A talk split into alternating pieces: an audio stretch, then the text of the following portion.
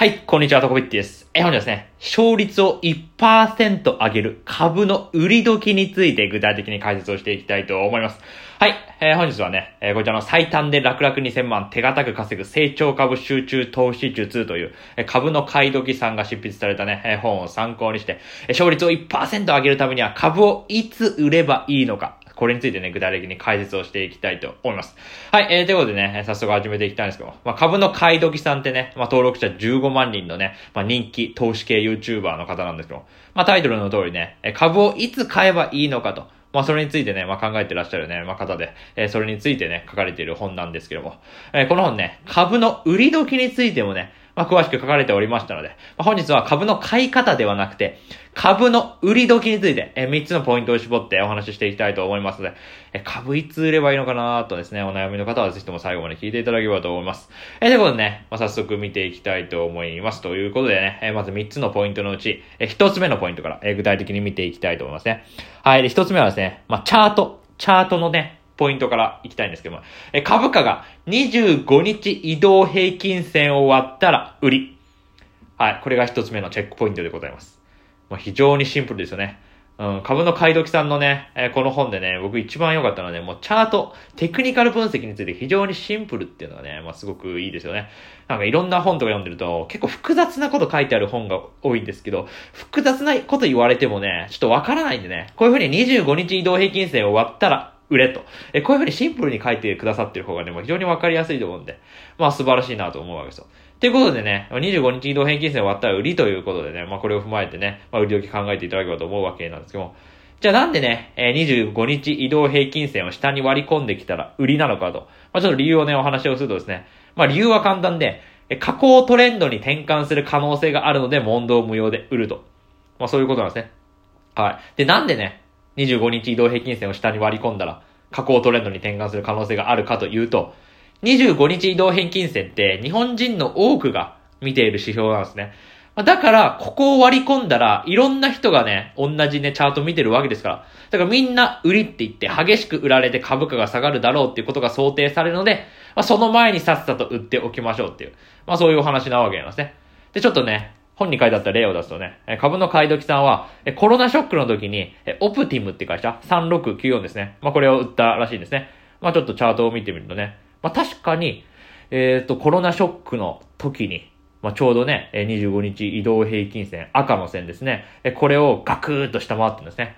それで、コロナショックの時、25日移動平均線下回った後、えオプティムの株価どうなるかっていうと、まあ一気にね、こう沈んでいってね、株価がね、ドーンとね、下に沈んでいったってことですね。だから、この傷を浅くするために、まあ、どんなに今まで上昇していても、まあ、仮に利が乗っていなかったとしても、25日移動平均線を割っていたら、売り。これをね、成長株短期投資ではね、まあ、重要視しましょうということなわけですね。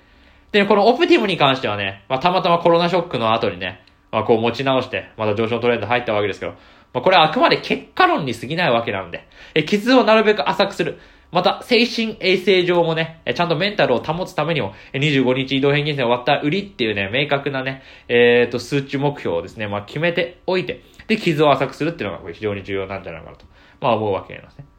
まあ、ただね、まあ、1年以上の長期で株価2倍、3倍を狙うというスタンスであればね、また別なんでね。まあ、今回お話してるのは、まあ、1ヶ月以内の短期で結果を出したい、え場合とか、成長株短期投資ね、まあ、お話をね、絞っておりますんでね。まあ、そんな場合は25日移動平均線を割ったら、まあ、問答無用で売りましょうと。まあ、そんなお話でございましたね。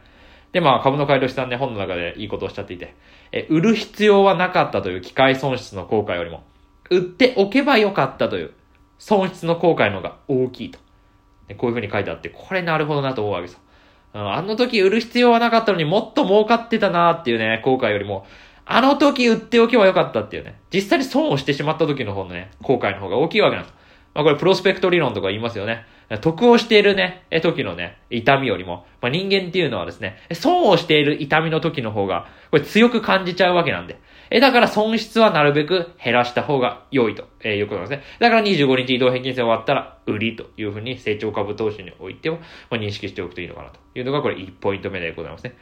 はい。っていうのが1ポイント目で、じゃあ2ポイント目は何かっていうと、成長シナリオが崩れたら売りましょうというのが2つ目のね、成長株短期投資でのね、え損切り、売りのポイントでございました。はい、いうことで。これ成長シナリオが崩れた売りってどういうことかっていうとですね。まあ、例えばね、ユーザーベースっていうね、まあ、会社があるんですけどね。まあ、ニュースピックスとかやってる会社ですね。まあ、この会社、まあ、かなりね、成長株として期待されていて、株の解力さんも買ったらしいんですけども、まあ、今までずっと売り上げが2桁成長だったのに、2019年10月から12月期の決算で突然ね、3.6%という1桁の売り上げ伸び率がですね、決算で出てきたらしいですね。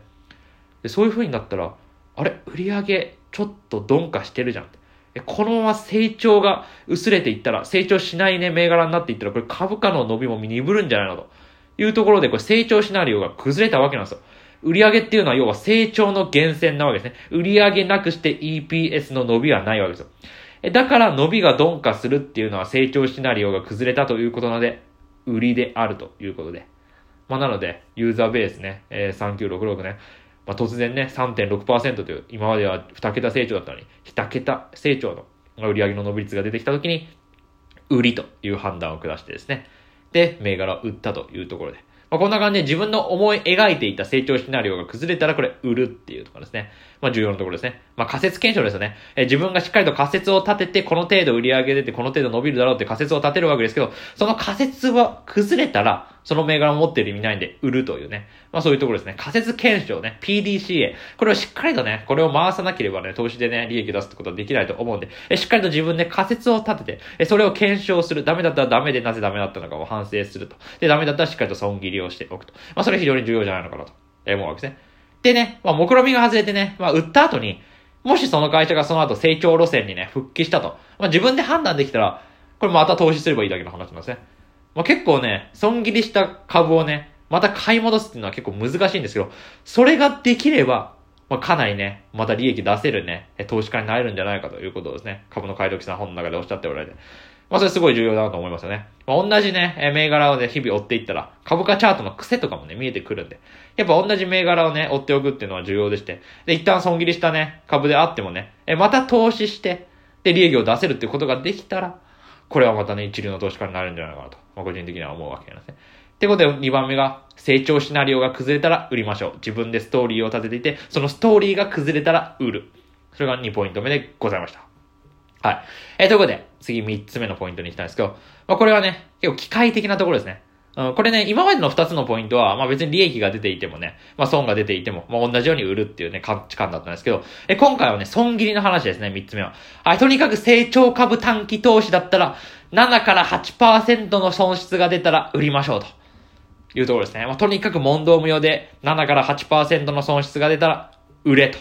いうところで、成長株の損切りルールでございますね。はい。これもちろん成長株だけですよ。なんか長期投資でね、安定してる大企業で、えー、7から8%の損失が出たら売りとか、まあそういうことではないですよ。1年から2年とか、え、長期投資で考えているんだったら、これはね、えー、別になくてもいいかもしれないんですけれども、まあ成長株短期投資に限ってみたら、えー、7から8%の損失が出たら売りましょうって、そういうお話ですね。で、このお話ってね、僕は別、また別の動画で解説してるんですけど、オニールのね、成長株投資って本にね、これ損切りについてね、めちゃめちゃ細かく書いてあるんですね。まあ、なのでよかったらその本もね、読んでいただきたいんですけども、まあ、概要欄貼っておきますね。で、オニールの成長株投資に何書いてあるかっていうとね、これすごい例が書いてあって、損切りルールを設けてなくて、損がどんどん膨らんでいったために、もうメンタルやられてゴルフ場で死んだ人の例書いてありましたからね。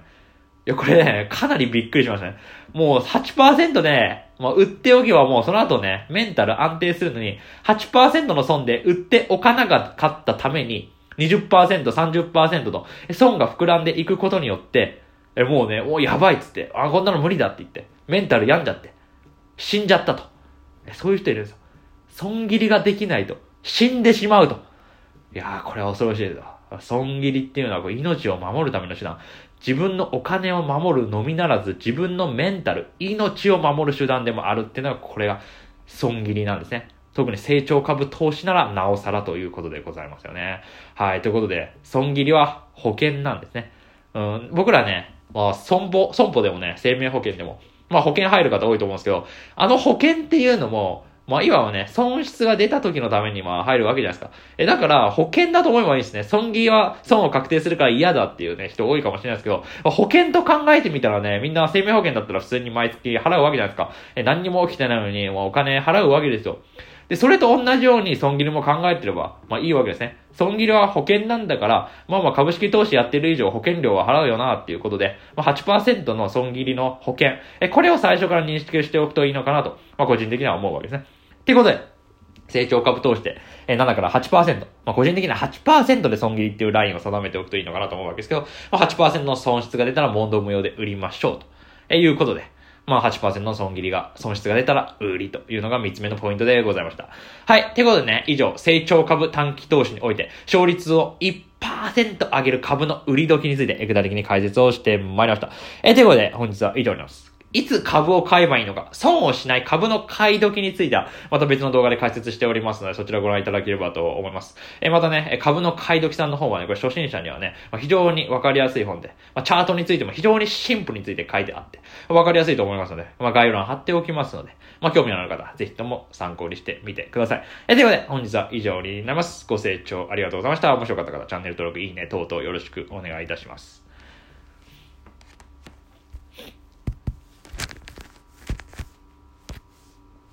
あ、すいませんね。ちょっと待ってくださいね。はい、ありがとうございました。